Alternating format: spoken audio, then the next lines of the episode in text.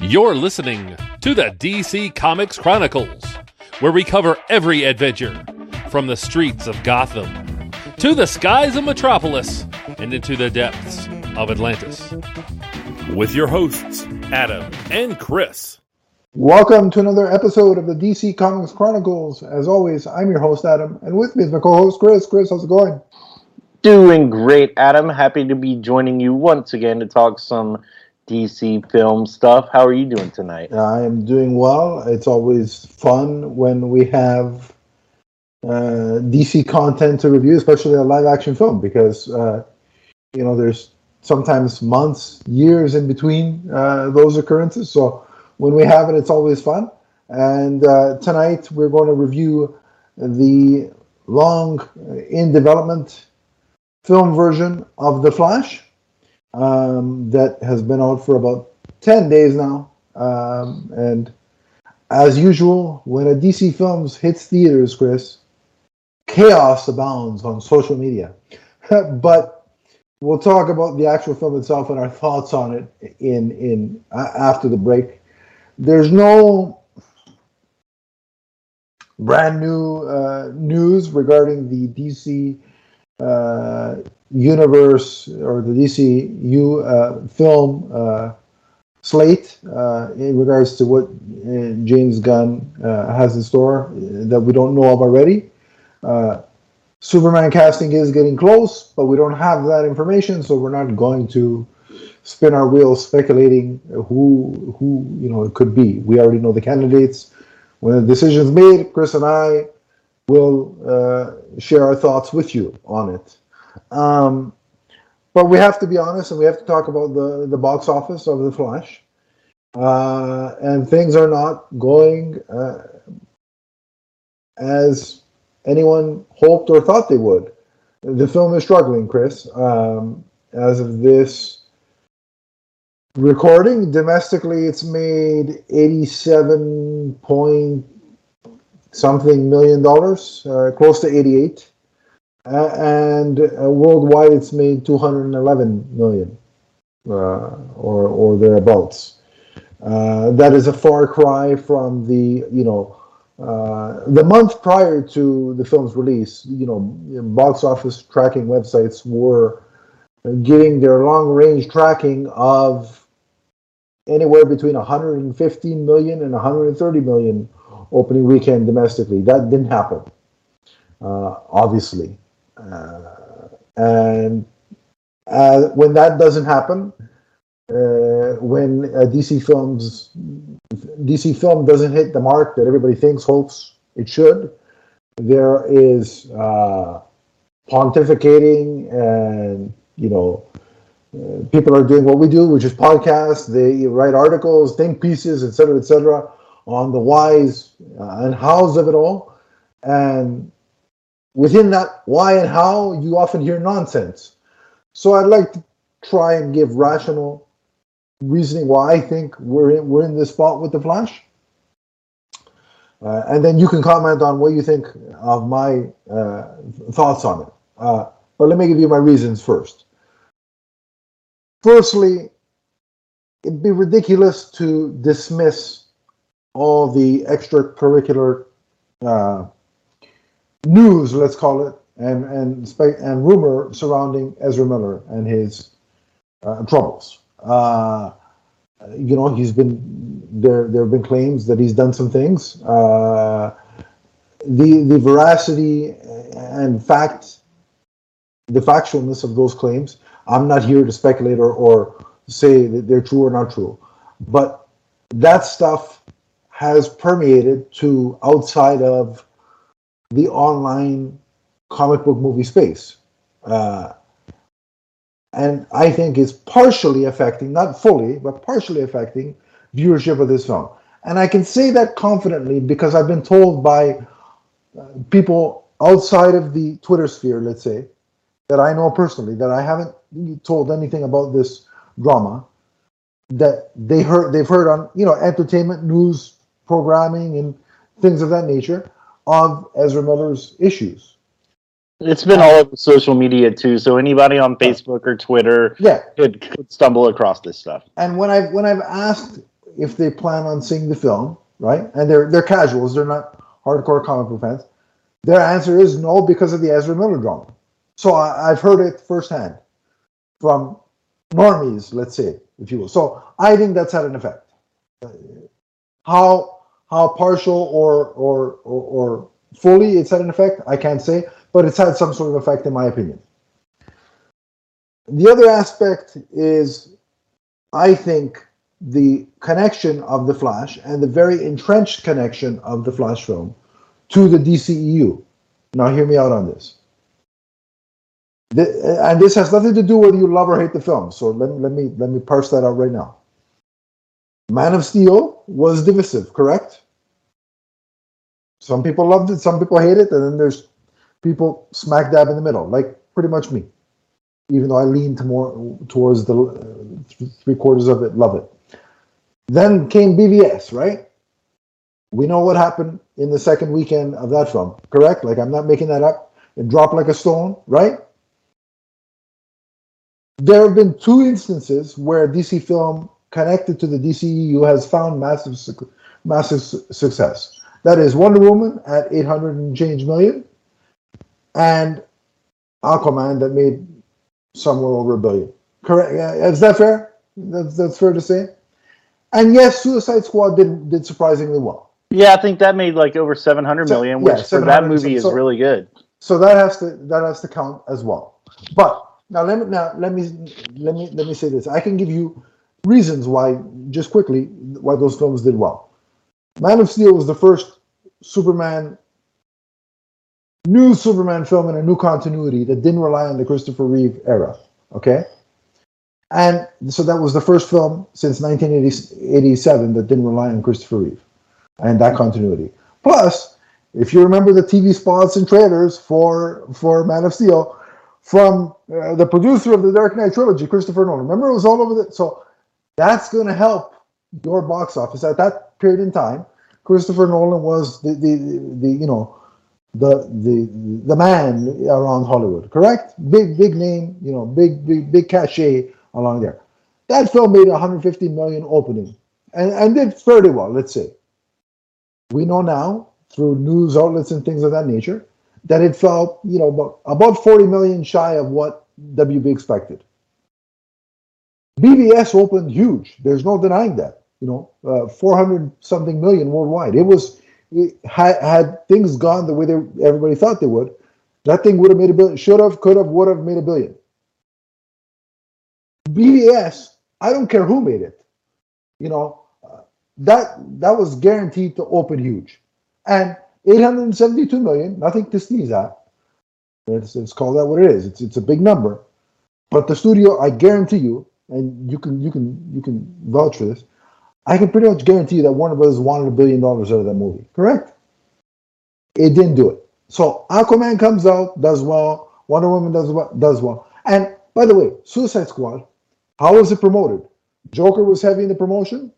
Harley Quinn, first time ever in live action, heavily in the promotion. And that one scene with Batman, heavily in the promotion. That that's gonna push it over the over the over the hump, folks. That's gonna that's gonna make it big. But again, we, we went from one fifteen with Man of Steel, one sixty-six million opening weekend domestically for B V S, and one hundred three for Suicide Squad. You see where the trajectory is already going three films in? one fifteen to one sixty-six is a jump, but then one sixty-six to one oh three is a drop. So Wonder Woman does well. Aquaman has the Christmas release. Again, here's why Wonder Woman did well. Pop culture icon before even appearing in B V S, correct? Fair to say? Being, okay. Gal Gadot was probably the most universally praised piece of that B V S movie, correct? Everybody yeah, liked everybody her. liked her. Okay. Aquaman had Jason Momoa, who was a big star because of Game of Thrones, and a Christmas release date, which helped big time. And the Chinese market, for whatever reason, absolutely loved that movie, and that propelled it uh, massively. You know, the Chinese market is big with underwater stuff. Like look at just look at Avatar. You, you know, so um, so they're they're they're clear. And Jason Momoa and Gal Gadot are likable leads. That helps your film. Unfortunately, with the Ezra Miller situation, that, that's a tough sell. It, you know, the, if he's the face of your movie, or they're the face of your movie, excuse me, they're the face of your movie, that's a tough sell.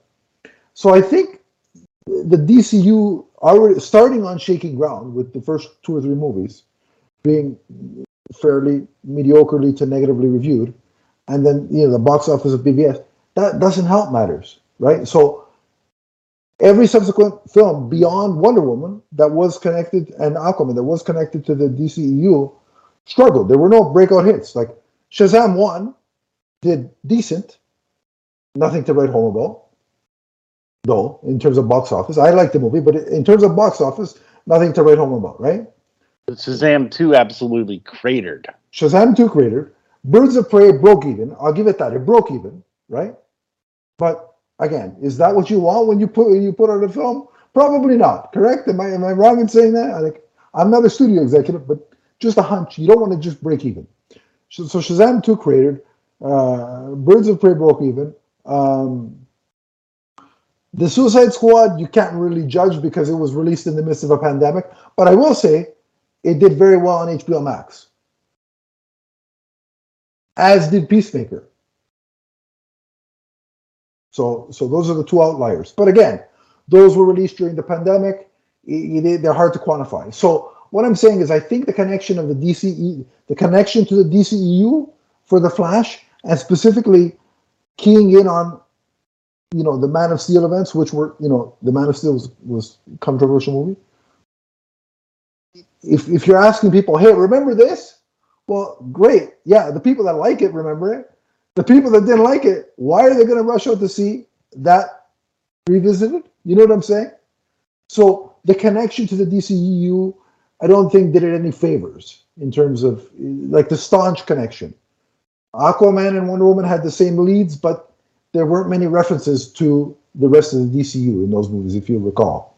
So that kind of, you know, was kind of out of sight, out of mind kind of thing.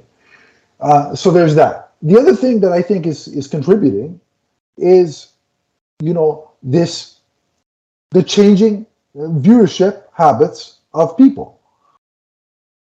Com- you know, combined with competition. Like, if you go to the movies now, your options are uh, the Spider-Verse movie, Uh, Transformers, there's uh, Little Mermaid, there's still Guardians of the Galaxy floating around, you know, doing well, strong legs for that movie, and uh, there's one more, but I can't, I can't, did I say Little Mermaid? Anyway, yeah, there's about five or six movies, in addition to Flash, big movies, big tentpoles, that you have an option to see, right? And with the streaming window getting ever smaller, there are going to be people out there that says, you know what? I just went to the movies last week. I'm not going again this week. I'll just wait for X or Y or Z film to hit streaming. The, the changing landscape of people's viewership, I think, is part of the reason. Again, these aren't all, you know, the main reason. They're, they're part of the reason. And just, by the way, I just want to say, going back to the D C E U of it all, I'm not blaming simply Man of Steel and B V S performance for the thing. The, the the subsequent patch job that the folks over at Warner Brothers of the previous regime tried to do to keep this this struggling, you know, continuity alive didn't help matters either. So it was the decisions of the of the studio heads, as well as the two movies that didn't didn't you know resonate with everybody. It was, it's both those factors. So I'm not just blaming Zack Snyder for anybody that's thinking that. That's someone really, Warner Brothers' decisions after that movie didn't help matters either. Like, I think, he, hear me out, Chris. As great as Aquaman is, as much as I love it, and the fact that it did so well, that's great for D C. But I think it was also a hindrance, because if that didn't hit a billion, they would have hit the reboot button sooner. And we still have the, the sequel to look forward to coming up later this year. Right, which I'm still going to watch and I'm still excited for. The last thing I think that that contributed to this, in aside to people's viewing habits, is the announcement of a reboot. Now that affects more, you know, the online space than general audiences who don't follow this stuff. But I think it has an effect. There are some people that are out there saying, well, if this doesn't count, why am I going to bother going to the theater to watch it? Right, because it's not enough to just enjoy a movie for the two and a half hours that that is on exactly. the screen. It has to be part of something else in order for you to care about it. You and I can enjoy a movie, but like that, because we're used to it. Like, we grew up in the day where, here's a Batman movie. We don't know if there's going to be another one. You better watch it and enjoy it and, and take it all in, because you don't know. But I think that's part of it. So to me, all these factors are, are a reason why. I don't buy the superhero fatigue bullshit, because Guardians and the Spider-Verse movie tell you otherwise. Right. I don't buy the idea that, oh, the general audience only cares about Batman. Really? Because there's two of them in The Flash. Why aren't they showing up if that's the case? So I don't think it's that either. So that, I mean, that's not... I, I think everything that you mentioned is uh, a legitimate uh, like factor that's going into this. And, uh, you know, and then you also have like the Snyder bros who are saying, like, I won't support anything D C if it's yeah. not bringing back the Snyderverse. So they're going to cut themselves off from any potential, uh, you know, enjoyment or joy or fulfillment that they could get from watching a movie, because it doesn't, it doesn't exist in, in the continuity that they wanted to exist in. And what's funny is this is the one that's most, that I think is most respectful of what's what came before, because it's so connected to Man of Steel. Right. And, you know, it has Ben Affleck in an awesome sequence. Uh, it, it has Gal Gadot. So, I mean, it's like the most connected of the bunch. And yet there are people out there that won't support it because, well, I'm not getting the five film plan. Okay, that's fine. But again, like, and to me, th- there is now a there is now a a call from from again, because the sky is falling, Chris. So there's a call from some fans. Well, just just send Aquaman and Blue Beetle to H B O Max, and did and here's the other part of it: delay Superman Legacy. Now, folks, there's an eighteen month delay between Aquaman two and Superman Legacy. There's plenty of time to market Superman Legacy as not being connected to what's come before. I don't think the box office for The Flash is going to affect James Gunn's plans, because James Gunn cannot be crucified for this movie. It had nothing to do with it. Yeah. So what I'm saying to you, what I'm suggesting is this. James Gunn's main focus is to make the best movie you can possibly make. The best Superman movie you could possibly make. And if you do that and market it correctly to, to signify that it's not connected to what came before, I think it'll be fine. But his main focus should be, how can I make the best Superman movie possible? Matt Reeves did that, had that same mentality with the Batman, and look at how that turned out. So let's just relax. The sky's not falling. I think the, the D C E U brand, the D C E U brand is hurt, but I think you, you start putting out, you know, movies that are disconnected from the old continuity, and I think we'll be okay.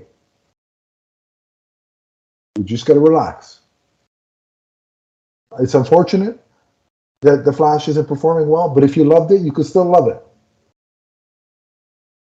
I think as much as David Zaslav and James Gunn championed that film, in the back of their minds, given everything that's going on, they, they probably knew that this might be a possibility.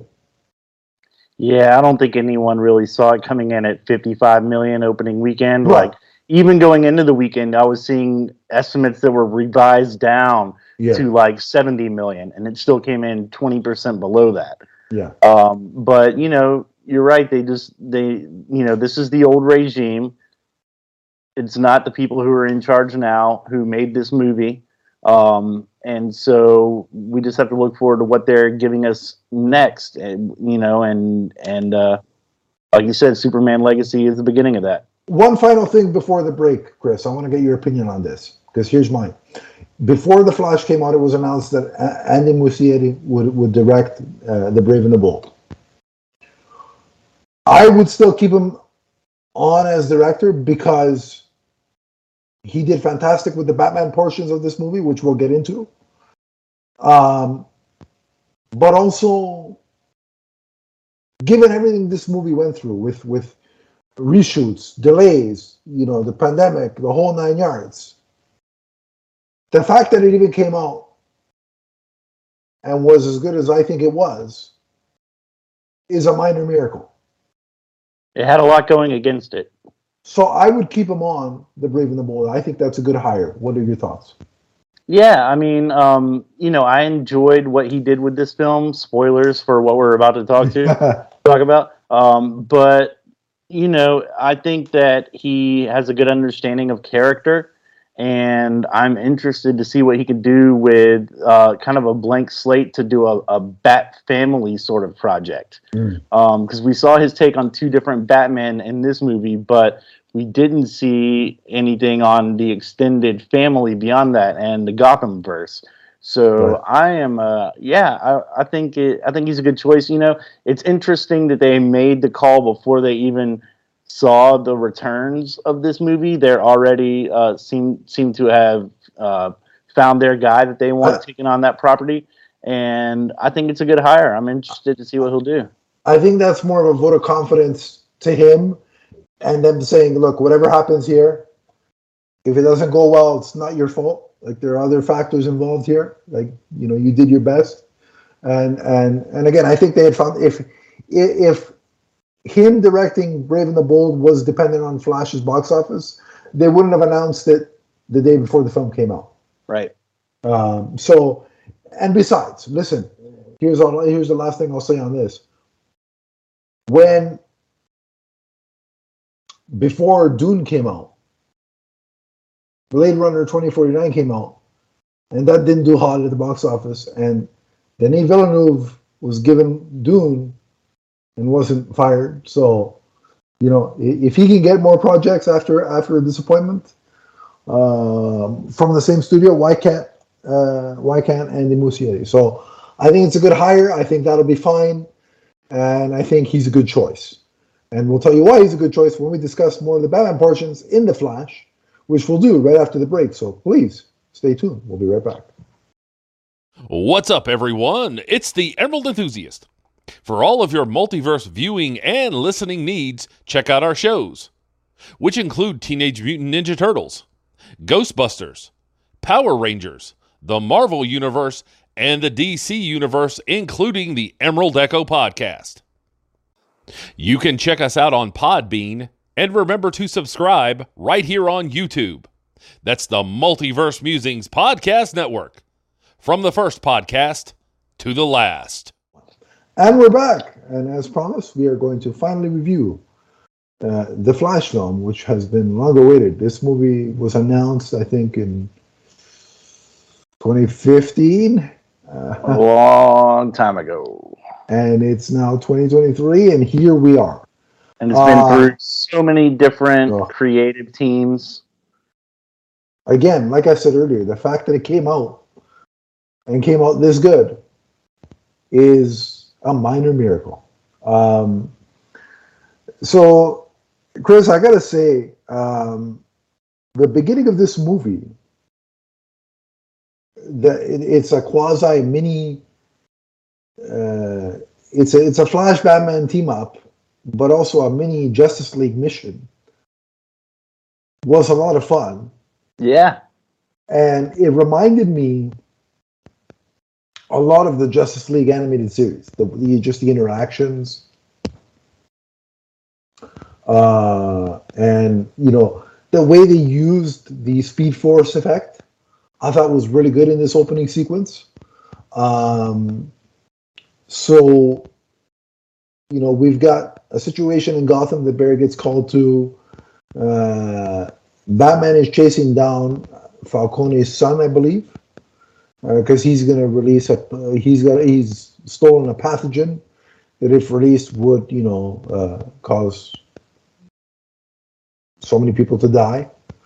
Uh, meanwhile, there's uh, to to to to gather that that pathogen. Uh, there was an, he caused a, I think Falcone Junior caused an explosion at Gotham General, which Bruce calls on Barry to kind of get under control. Uh, and so that's what we're seeing. We're seeing Ben Affleck's Batman chase down Falcone on his Batcycle while Flash uh, tries to minimize the damage at the hospital. Uh, the hospital building begins to collapse, and Flash has to save subsequently a ward of babies from falling out a window. Um, so I gotta say, I love the Batman action of it all, the Batman action sequence. Um, I thought this was some of the coolest uh, chase sequencing and, and stuff that Ben Affleck... Ben Affleck got to play a continuation of that, like the, the, the hero Batman, um, you know, which we saw uh, parts of in, in, in, in Justice League, either version. But, you know, in a, in a, in a full-on Justice League, Batman is sort of relegated to, uh, you know, minimal activity when he's battling aliens and things of that nature, right? But here, we got to see him go full Batman because he's battling, you know, Falcone's son, so he can really get into the nitty-gritty. But you, just the way he moved, uh, the, the, the, the bat cycle, if you want to call it that. Uh, what did you think of all that from that perspective? Oh, I really liked this opening sequence. It was very action-filled, but there was also a level of humor, uh, yeah. especially when... Alfred. When, when, yeah, Alfred is great. Um, um, but, you know, when when time slowed down and Barry was having to save all the babies and uh, his wrist uh, alarm goes off telling him he is dangerously low on calories, and uh, he passes by the babies to go raid the snack machine and right. get as many calories in his body as he can. And then he's back to the business of saving babies. Right. Even one that he uh, puts in a, a, a microwave, like a little baby burrito. Right, um, and, and again, there, there's a lot of, uh, there were people taking the scene out of context. Oh, they're putting babies in a microwave. Okay, one, the microwave was not plugged in. True. Two, it was to save the baby from getting hit by collapsing debris. Like, it wasn't anything meant to be disturbing or no. disgusting. He's saving a baby's life, you fools! Like, I don't understand the, the problem with it. But I... I I agree with that. I think visually it looked good. Like we've had, we've had nine seasons of the Flash show, which you know I loved a lot of it. But I think this, in terms of showing the the Speed Force and and that kind of velocity, but also slowed down, was on another level. I really appreciate it. I, I think that was a an eye-catching opening sequence. Uh, yeah, you can see the increased production value over something like the, the C W series for sure. And then we got the war- the Wonder Woman rescue, uh, where she saves Batman from, you know, dangling off the side of a bridge. Uh, yeah, I like. I was uh, really excited to see Wonder Woman show up because, thankfully, that had not been spoiled for me going into the movie, so mm-hmm. I didn't know she was going to be in it.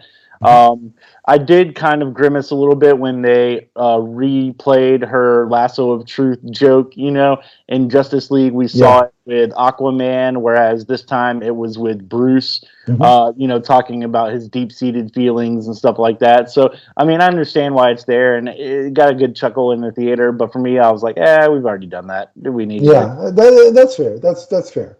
Uh, but uh, for me, it's more just them working together. Mm-hmm. Again, it really, really felt like, and their friendship the, between the three of them.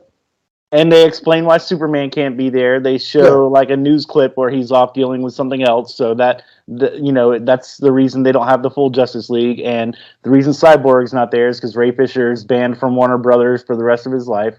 Well, uh, partially by his own nonsense. Oh, yeah. But I, yeah. Uh, but I digress. Um, But um, so I, I just liked the camaraderie between the three of them, mm. uh, more so than the joke, but the com- camaraderie between the three of them. Yeah. And again, it reminded me of the cartoon. Um, so then we get into the speech where Barry tells Bruce about, you know, being able to travel so fast that he can travel back in time, and you know, there's the reference to Zack Snyder's Justice League. uh, what he did there, right? It was right. a small reference to that. And, and, you know, he says, you know, I could save my mom, I could, uh, my parents, and I could save your parents. And that's when Bruce tells him the whole, you can destroy, if you do that, you could also destroy everything. And he's like, you know, the scars we have, we're meant to, to keep them and move forward. We're, we're not meant to, you know, to, to fix them. And he goes, there's nothing broken with you to go back and fix. And I thought, you know, that was a poignant exchange because it reinforces the bond that the two of them have. Uh, you know, and when Bruce even, you know, admits to Barry that, you know, that the obsession with his parents' situation has led him to be lonely, uh, I think is very poignant. And, you know, Barry's like, well, we could hang out more. We can, you know, we can go to dinners and stuff like that. And it's like, maybe next time, kid. And and that's the last time we see Ben Affleck's Batman. But I thought it was a very emotionally charged way to go out. And it just echoed the the, the mentor, mentorship kind of relationship that Bruce and Barry had. And I, I really like to see, right? Um, so then, you know, we get a, a bit of Barry and Iris, and, and, and for the most part, I thought there were a couple of scenes where, you know, she helps him kind of get the idea about, about how to go back in time without interfering with, you know, anything, even though that's not how it works out. But for the most part, I thought Iris' stuff was kind of take it or leave it. Like, yeah, if she wasn't in the film, like, it wouldn't have really changed much of anything, nah. right?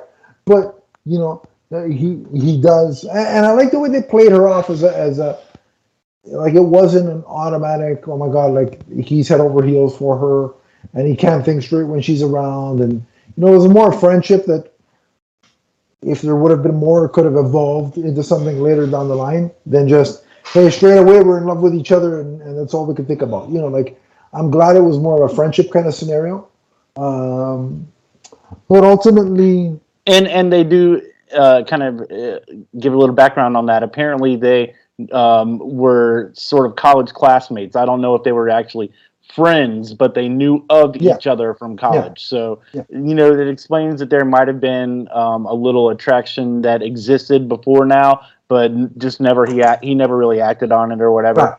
Mm-hmm. Yeah.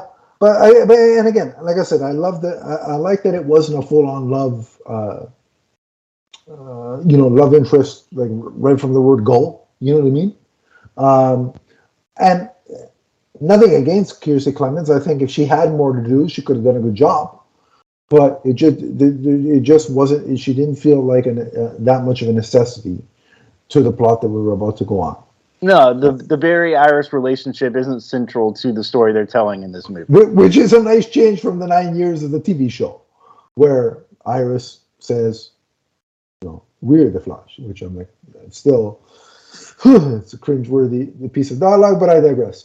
Um, so Barry comes up with a bright idea that because they give a little backstory about his mom and, and how she died. So basically, she had forgot an extra can of tomatoes to make tomato sauce at the grocery store, and she sends Barry's dad to go get the, the can of tomatoes. While he's out, she's murdered. And he comes home, I guess, touches the the knife, and you know, ends up getting blamed for it, et cetera, et cetera. So there's video footage, but it because Barry's father has his, a hat on and his head down, you never see his face, so that's not enough to exonerate him.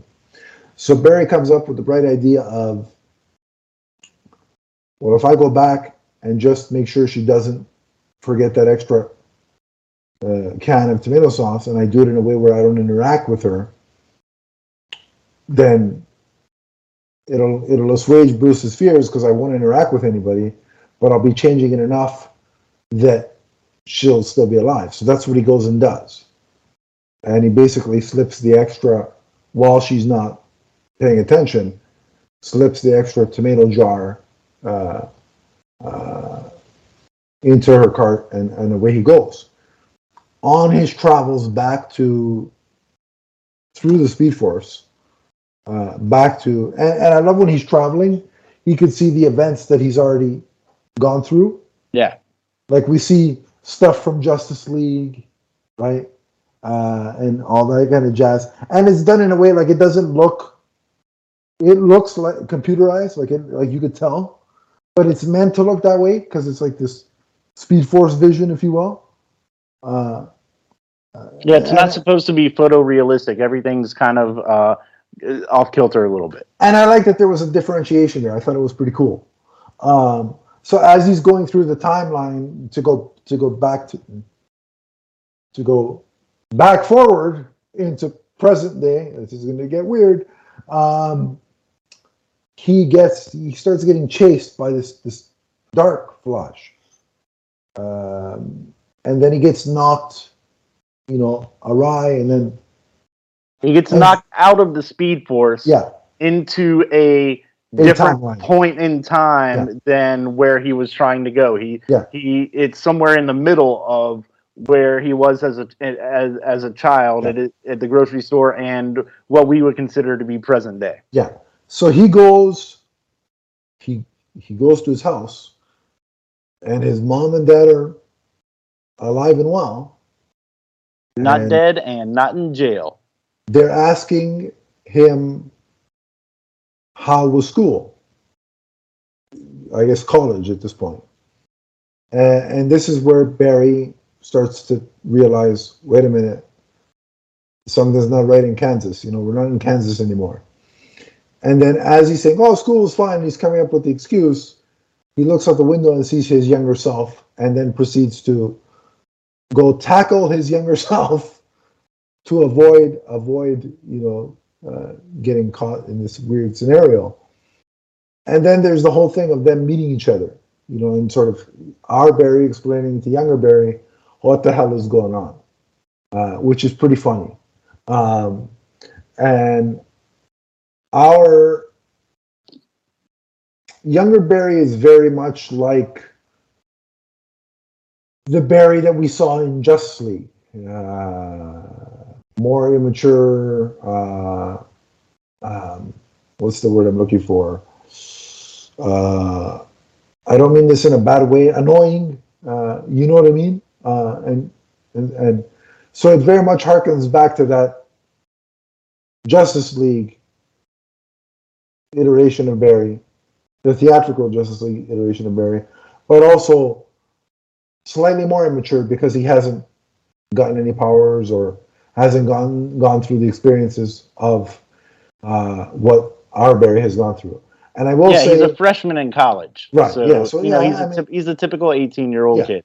They're not mature. Let's let's call it what it is: a spade, a spade. Um, and you know, Ezra Miller, going all the way back to Justice League, hasn't been my favorite casting of the of the Justice League characters. I'll, I'll I'll freshly admit that, you know, honestly admit that. However, I'll give props where props are due.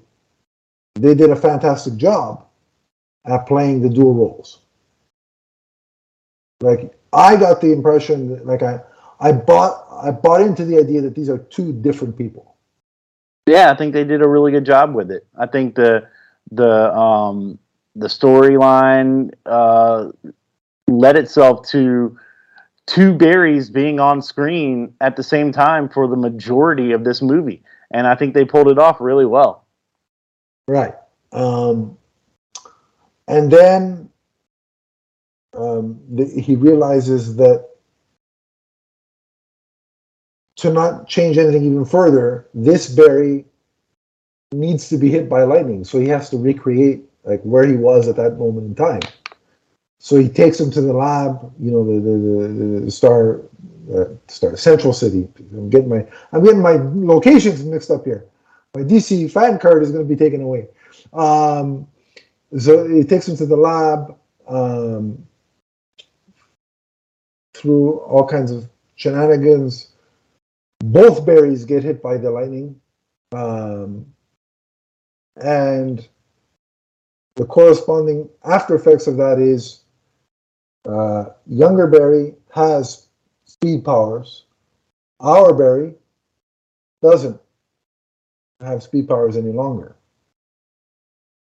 Uh, and so then, as they're trying, as they're both trying to come to grips with this, our Barry realizes, or they, they, they see on the on the a news report of the Zod arrival from Man of Steel. So Barry's big idea is, oh, we'll just go find Superman and he'll he'll fix this. And younger Barry's like, what's a Superman? Because Superman has not made himself public at this point. So then the two Barrys, are, or our Barry along with younger Barry, is on a mission to, all right, we got to find um, find Superman. So then we get the the so current day Barry is playing around with his powers. He's all excited, you know, all the nonsense, and he's going through all that, which is very fun, very funny. Having Barry kind of give himself, his younger self, tutelage is pretty funny because he's he's now in the Bruce Wayne role that Ben Affleck's Batman had to play in Justice League of trying to, you know, rein him in and, you know, get him to, to focus. Um, but all the while trying to find where Clark is. So they go back to younger Barry's apartment. All these Clark Kents, none of them live in Kansas, lived in Kansas. thirteen thousand Clark Kents in America. Yeah, yeah. That seems like one, a lot. And not one of them is Superman. So uh, that explains why the world is in the state it is. In our, in our world and in the fictional world. Um, but so Clark Kent is not an option. So he's like, all right, Wonder Woman. Well, Wonder Woman is a is a is a um, uh, a medium in Vegas, I believe, if correct. And it's not Gal Gadot by any stretch of the imagination. So it's like, all right, we'll call Arthur. We'll call Aquaman. To which there's jokes about, what is he, a fish man? Right? You know, and um, so he calls Arthur Curry.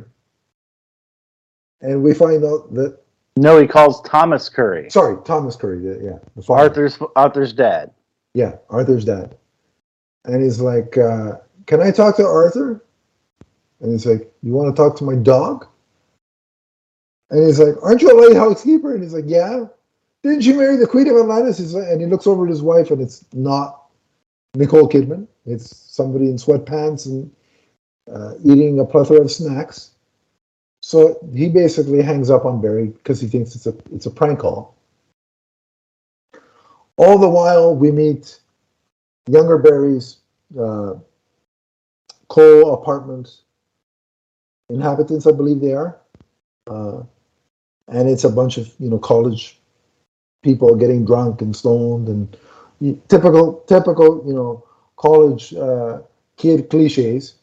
But there was one exchange that I think is pretty funny, and that is the whole thing about Back to the Future and how our Barry is, like, firmly staunch in the belief that yeah, that's Michael J. Fox. Because he's like, oh, good, at least you have Back to the Future here. Like some things. And he's like, yeah, Michael J. That was one of Michael J. Fox's best ones. And the, and the one stoner guy's like, Michael J. Fox. He's like, you mean Eric Stoltz? Which was a nice, funny um, play on the fact that for six weeks in, in the real world, Eric Stoltz filmed scenes as Marty McFly for Back to the Future. So I thought that was very... Very cool. I like that. Yeah, it was a good nod, and it was a it was a funny joke that they uh, played out for uh, a, a good few laughs there. I liked it. Right, it was a good joke. And then he's like, "Well, does Batman exist in this world?" And then one of the one of the roommates does the "I'm Batman" voice, and she's like, "Of course he exists." And like Barry's like, "Great," our Barry's like, "Great, we'll go get Batman. Batman will fix this." So. They go to Wayne Manor. Off to Wayne Manor they go, and it's the Tim Burton Wayne Manor. Um, but it is in a slight state of disrepair from what we remember. It is in a little bit of shambles. But I like that we when we get in there, we're treated there's no to- art. There, there's there's um, there's just an old kind of out of the game Bruce Wayne living yeah. by himself there, and there's no Alfred to make sure everything gets taken care of at the house. See what happens when you don't have an Alfred? But, you know, the cool thing was when we when we go in, we see the room with the statues. Remember from eighty-nine? I like that little touch, how we passed the room with the statues. Yeah, that was um, cool. The entrance of Bruce Wayne into the proceeding where he tries to defend his home with a frying pan. Frying pan uh, was funny, but kind of proved that he's still he was still badass. Yeah. Uh, and I like how they called back to the moment where so Bruce throws the frying pan as if it's a batarang, and I believe it's young Barry like catches it like our Barry did in Justice League, caught the batarang. It was a parallel, which I li- which I liked. Uh, so then they go through the whole explainer. Uh, he says that I haven't been Batman in years because Gotham is safe. It's one of the safest cities in America. It doesn't need Batman anymore. Um, uh, the Barry or Barry tells him about Superman, and that's where we learn that there is you know, there, there is a Kryptonian uh, captured by the Russians, right? Um, they go through some more conversations. At first, Bruce wants no part of it, but then, you know, uh, the two Barrys go down in the Batcave anyway and use the computer to try and, you know, figure stuff out. Bruce is watching from, you know, the ma- upstairs in the manor, and, you know, Barry, our Barry, makes an impassioned plea about being sorry that Alfred's gone and talks about, you know, at least some things are the same, you know, there's always an Alfred. And and I'm sorry for your loss. And so the mention of Alfred kind of gets Bruce back in the game. Uh, so Bruce agrees to help them, and, and the first way they think of doing that is to kind of get our Barry his powers back. So we get the scene of, you know, Bruce helping Barry electrocute himself. Uh, you know, uh, and it doesn't work. Uh, at first, I really liked the um, bat-shaped kite that they used. Yeah, that was cool. That to was conduct cool. the electricity from the lighting. That was really neat. Now, before so, so I jumped ahead, before the actual experiment of getting his powers back, they go save the Kryptonian, correct? Um, right. So they discovered through the computer uh, that uh, a an unidentified ship landed uh, somewhere about thirty years ago, mm. and the they track it to uh, is it Siberia? I believe yeah, it's in Russia, I believe, but I think it's yeah. in Siberia. Right, I think you're to correct. an under a, an underground fortress where um, this being is being held, and as comic book readers and as Flashpoint readers, mm. we know it is so that the Kryptonian will be kept out of the sun so their powers cannot generate. Yeah. Uh, and that the, the rescue sequence is intense, man. It's one of my favorite um, sequences in the film. I, I got to tell you, man, watching Michael Keaton's Batman during that rescue sequence was phenomenal. Uh, seeing him move like that, I know a lot of it was C G I. I'm not stupid. Well, yeah, and stuntmen. Yeah, yeah. I understand a seventy-year-old can't actually move like that. But it was it's a comic book movie. It's We're awesome. allowed to have fun with these things. And it was a lot of fun. And I'm going to go out on a limb and say, remember last week we did, uh, or last time we recorded, we did our top Batman moments in live-action film. Mm-hmm. The, the, the, the Supergirl rescue is up there. It's on par with the market. Um, uh, so then they do rescue Supergirl, and we have the you know they get caught, you know, and they're they're they're, they're surrounded, and then Supergirl makes or you know, Kara at this point makes her big entrance.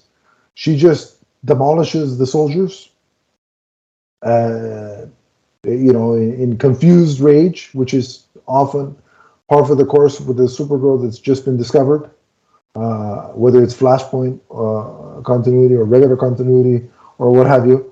Uh, so she saves them. She's brought back to Wayne Manor. Um, we also see Zod Uh, causing the chaos. Um,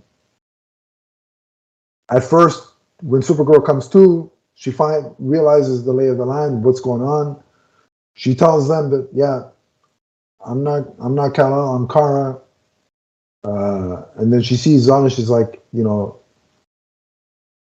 at first she's reticent of help. She doesn't agree to help them because of what the humans did to her. So she takes off and figures, I'll take care of this myself. And goes and she's about to confront Zod. And she sees how he's wantonly, you know, just killing soldiers and, and things of that nature. And she eventually goes back. But that's when we see, it's after that point where we see the thing with Barry where they do the experiment with the kite. It fails. And that's when Supergirl comes back and flies him up to the sky. It's a shot that everyone yeah. saw in the trailers yeah. and, and yeah. wondered, who is that being carried by Supergirl? Yeah. It's and, our Barry. Yeah, it's our Barry. And uh, so she, he, she, he does it. He's rescued, and then, uh, you know, she talks about, about, um, about, you know, how Krypton is not a violent, was not a violent place. It was a peaceful place. It was about, it was all about hope. And because Barry, the two Barrys and Bruce showed kindness to her, she agrees to help them take on Zod. Uh, that's when we have um, uh, uh, the alternate Barry make his costume from the uh, the remains of a, of, a, of an old uh, Batman Returns costume. Yep. Um, that's where we get the "you want to get nuts, let's get nuts" scene, uh, which I still smiled when I heard it, even though I heard it in the trailers, it didn't matter. Um, and you know, so there's also some emotional tension here because the, the Barry from the past finds out why our Barry is here, and he finds out that his mother dies. So that gives him an increased motivation. Uh, and I like how our Barry blurted, blurted, blurted it out because that Barry was still not taking things seriously and being an idiot. And so in a fit of anger, he's like, you know, you take everything for granted. Uh, you know, you think you're so cool, you think you're... And it gets around to, you know, I wish I still had mom. And that's what, you know, eventually he finds out and that sort of sets him straight to like wanting to help out. So then it's off to, to you know, the battleground, I guess you will, right? The desert, where they all confront Zod. You know, Michael Keaton via, uh, Michael Keaton's Batman via the uh, Batwing. Yeah, which is super cool in this movie. Oh, it's so awesome. Uh, the way it moves, it's bigger, obviously seats three people. Uh, The way the pilot seat inside the pod stays stationary as the Batwing rotates around it. That was really cool. Yeah, I like that. Um, and then the two Barrys uh, take on the Kryptonian, some of the Kryptonians, while while uh, Kara goes directly after Zod. Now, the cool thing is, our Barry telling younger Barry that while the Kryptonians are stronger, um, they are faster. So they can, you know, they, as long as they don't get caught by them, they can, they, you know, they can do some damage. They can at least hold them off long enough for Supergirl to get to Zod. Well, Supergirl takes on Zod, and that's where uh, she learns that Zod intercepted Kal-El's, baby Kal-El's ship, and tried to extract the Codex out of him, but in the process killed him. Uh, so that's why Superman ain't around in this universe. He says uh, the infant did not survive. Yeah. Um, Pretty chilling. It was. It was. Very, I mean, Michael Shannon.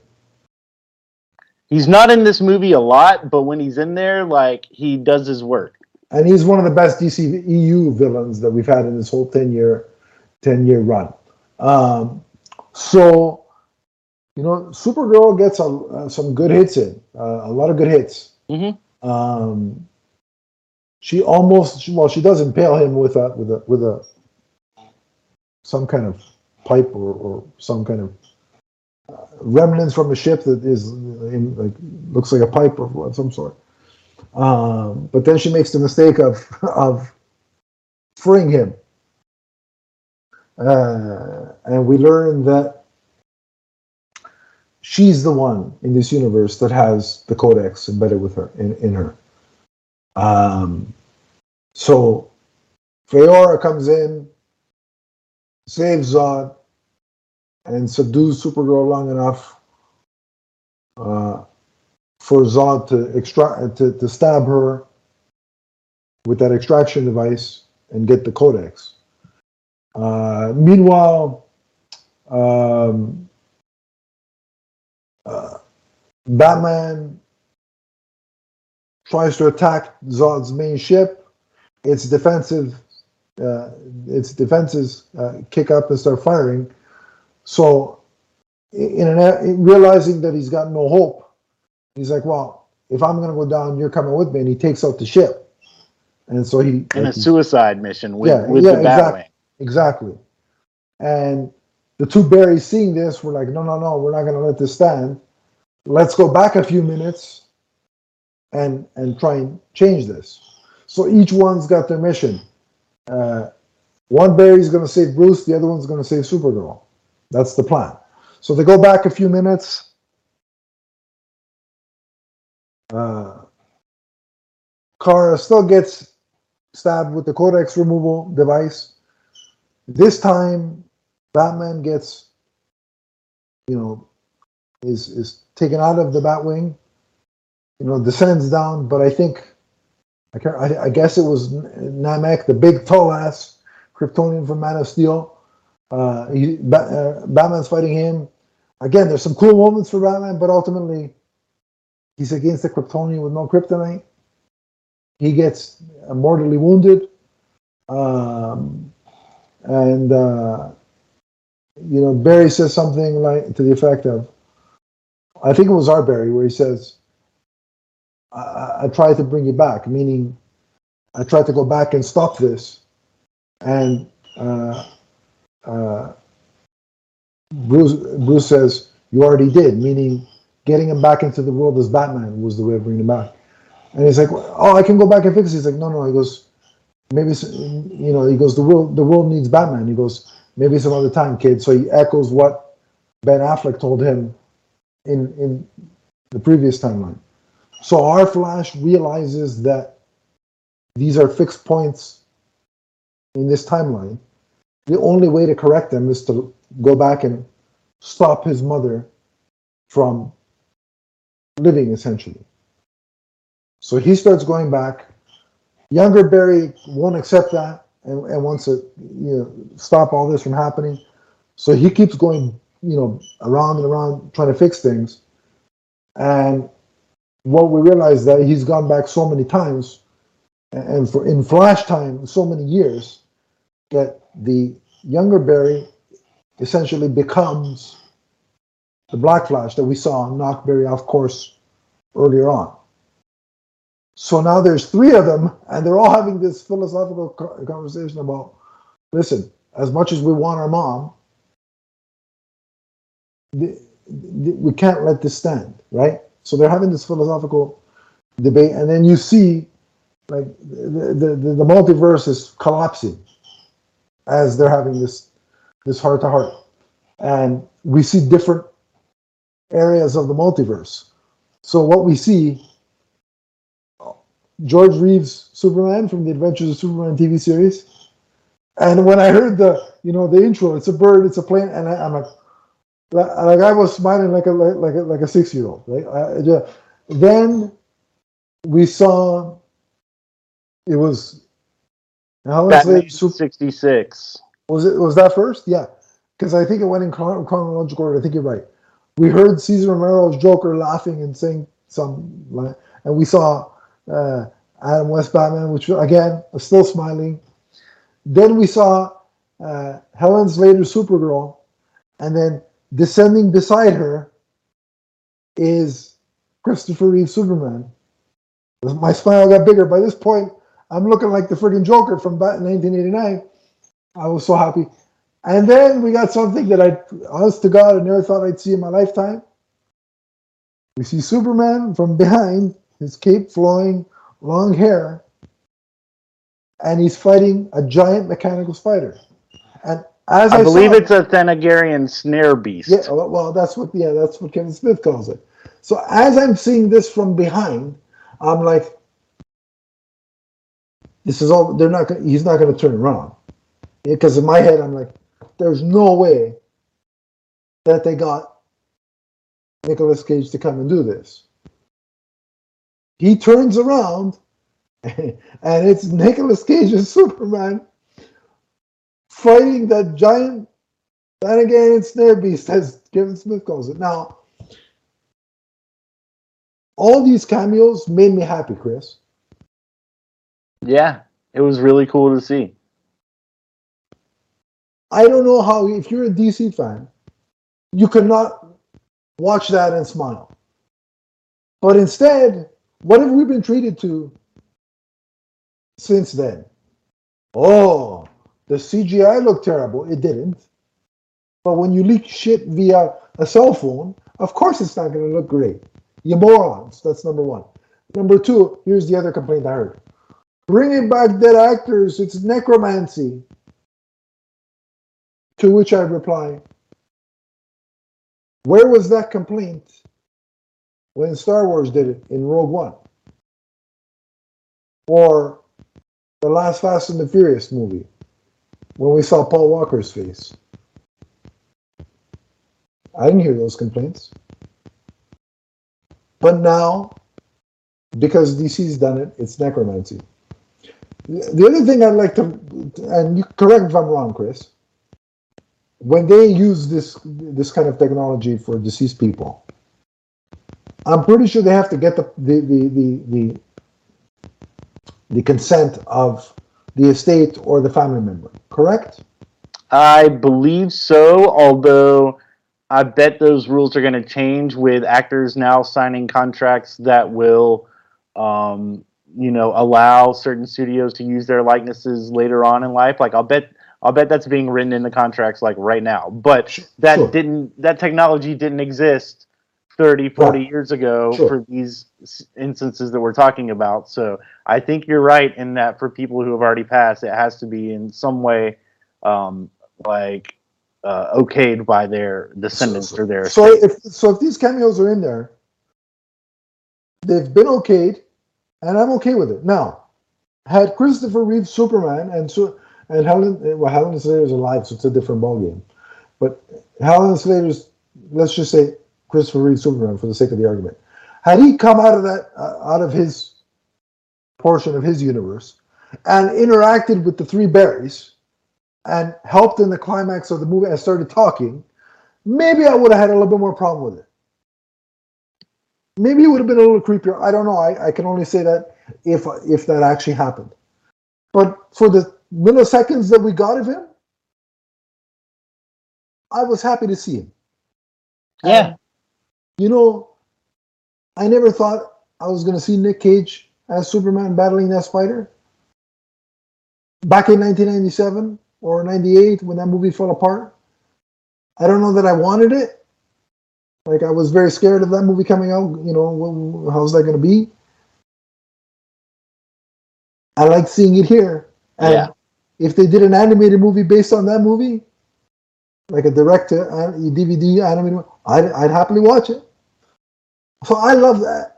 I, as a lover of D C history, I loved all that stuff. It made me happy. Uh, so then, in the end, you know, our Barry wins out and decides I'm going to go back and change this, you know. And he's got all kinds of like he's got all kinds of garb to disguise his face, right? And th- there's one moment where he, he interacts with his mother, uh, and she she sees him, and um, she sees that he's getting emotional. Uh, so she offers him words of encouragement because he says, you know, I. I I miss my mom and blah, blah, blah, blah, blah. And she says, I'm I'm sure that your mother would be proud of you. And so he, she goes in and gives him a hug. I got to say, I was getting very emotional at these, these scenes. Like, I had tears in my eyes. Um, they were very effective. Uh, and Ezra and um, and the actress who played his mother had fantastic chemistry. I, I thought it was really heartfelt, uh, and it, it really showcases the, I think, the the character evolution for Barry Allen, like how far he's come since we first saw him in Justice League, whichever version you want to watch. Like there, there, there's character growth there, and he's making the hero sacrifice. You know, the, the, the sacrifices that these heroes have to make, right? Like, you know, for the greater good of the universe, I have to let my mother go. Uh, was, I mean, I thought it was very powerful, and, and kudos to both actors for the performances they gave. Um, um, so then we get to the end of the film, like the final. We're at the courthouse. Um, Thanks to Wayne Enterprises, uh, there's the cleaned up footage that now shows that Barry's dad was getting the tomato can, the extra tomato can, at the time that his mother was being murdered, so he's exonerated.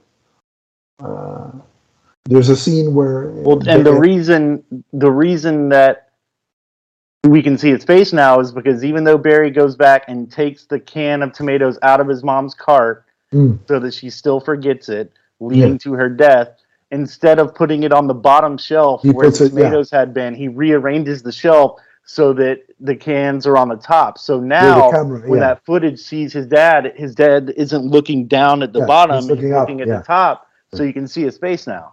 So he's exonerated. Uh, we get a scene at the courthouse steps with Iris and Barry. You know, she says, "You should ask me out on a date." That's fine. She goes off on her own merry way. Then he gets a phone call from Bruce Wayne. He's like, "Oh, thank God! I'm so happy to hear your voice. I, I, I can't wait to tell you everything I've been through." He's like, "All right, I'm pulling up now." And the funny thing is, the phone says Bruce Wayne. Yeah. You, like the, the the the voice is muffled, so you can't. Like I couldn't tell. I'm like, is that Ben? I can't tell if that's Ben Affleck's voice. I can't tell if it's Michael Keaton's voice. I don't know who's voice that is. And the car pulls up. It's the same car that it's Ben Affleck's car. Out, you see the, the Bruce Wayne's legs. You see people crowding him, and then all you hear is Barry say, "Who the F is that?" The crowd parts, and George Clooney's Bruce Wayne walks up to Barry, and he goes, "Wait a minute," he goes, "you're not, you're Bruce Wayne?" Oh, no, he goes, "You're Batman?" And and Bruce looks at him and says, "Barry, what's wrong with you?" And then smiles, and and, and that's basically the end credits of it all. Um, I've got no problem with George Clooney showing up in this in this post-credit scene. No, it was cool. I thought it was funny. I thought it was a nice nod to his ten-year as Batman, even though, look, it's not the best film, but he's part of the Batman legacy, and that, and I'm glad that that was acknowledged. Um, and and uh, not only is it acknowledging the his part in the Batman legacy, but in the context of the film, it's showing Barry that even though he tried to make things, quote, normal again, he still he yeah. still changed things by moving the tomato cans, and now because of that, there's a new third Bruce Wayne coming into his life. Yeah. Um, so he is he has altered his his present slash future, even uh, by doing something as small as changing the where the cans were located. So I thought it was re- I thought it was really cool that that that, that you know George was there, uh, that he agreed to do it. Kind of signals, I you know I've put that. I put the negative connotations regarding my time in that role behind me. Uh, you know, um, so good on him for doing it. No, I don't think that means that he is now going to be Bruce Wayne in Brave and the Bold. I don't no. think that's what that means. It's just, it is what it is. And in the D C E U, when it goes on in, in people's minds, because it's not going to continue past this point, uh, unless unless George Clooney shows up in Aquaman, which I doubt he Aquaman two, which I doubt he's going to do now. you know, this is only going to, this ends here. And in our mind's eye, when we think of, of this iteration of the Justice League, just imagine that George Clooney's Bruce Wayne is Batman. That's all it is. Then we get a, a post-credit scene where it's really jokey and, and goofy with, with Arthur Curry. He's drunk and, and you know, falls into a puddle of water. But the point of that scene is Barry is explaining that, you know, in every universe, you you still look like you. There's a Bruce Wayne that's Batman, but he looks different in every universe. So that that jokey scene in and of itself is telling the audience, if they pay attention, that there are different Batmans, different continuities, and they all count. That's what that scene is saying. So anybody worried, oh my God, they're going backwards and George Clooney's Batman. No, no, no. Just pay attention. And it's telling you. So look, the fact that Aquaman was there, it was a goofy scene. It's fun. Like, again, have fun with this stuff. It, it, it I mean, it's it's fictional. It's comic books. Have fun. It's okay. Not everything has to be dark and dour. There was, in fact, there was a great balance of serious and fun in this movie. Yeah. It's okay to have both. Like, it really is okay. Um, so that's the end of the film. So, Chris, what, what are your what are your thoughts on the end before we before we? I mean, you touched on it already, but. Um, you know, I like the way they wrapped it up. Um, it Barry has learned a lesson about altering time for his own um, purposes and the ramifications that it can have. Mm-hmm. Um, in the con, in the larger um, conversation of the D C universe, I'm not sure where this fits in as far as where we're going forward. Um, but I'm glad we have this movie, and I'm glad to. I'm glad Ben Affleck had the opportunity to yeah, um, yeah. end his Batman tenure on a little bit of a higher note. Great I'm glad right now, after what happened with the Batgirl movie that we, as the public, got to see Michael Keaton's Batman um, yeah, yeah. one last time, if it is indeed the last time. And uh, I'm glad that we got to see a little bit of a fun joke with. Uh, George Clooney giving a little bit of a callback to his time in the Batman costume. I'm sure that would. I'm sure he was only on set for one day, but that was probably a fun day on set. And kudos to everyone for keeping their mouths shut, because I didn't know about that going into the movie.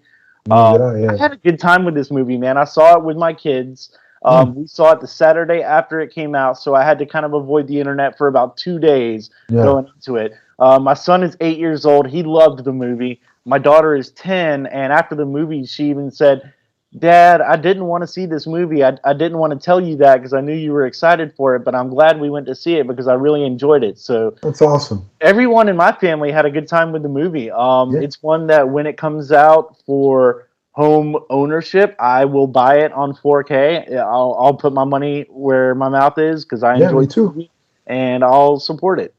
Yeah, I, like I said, I had fun.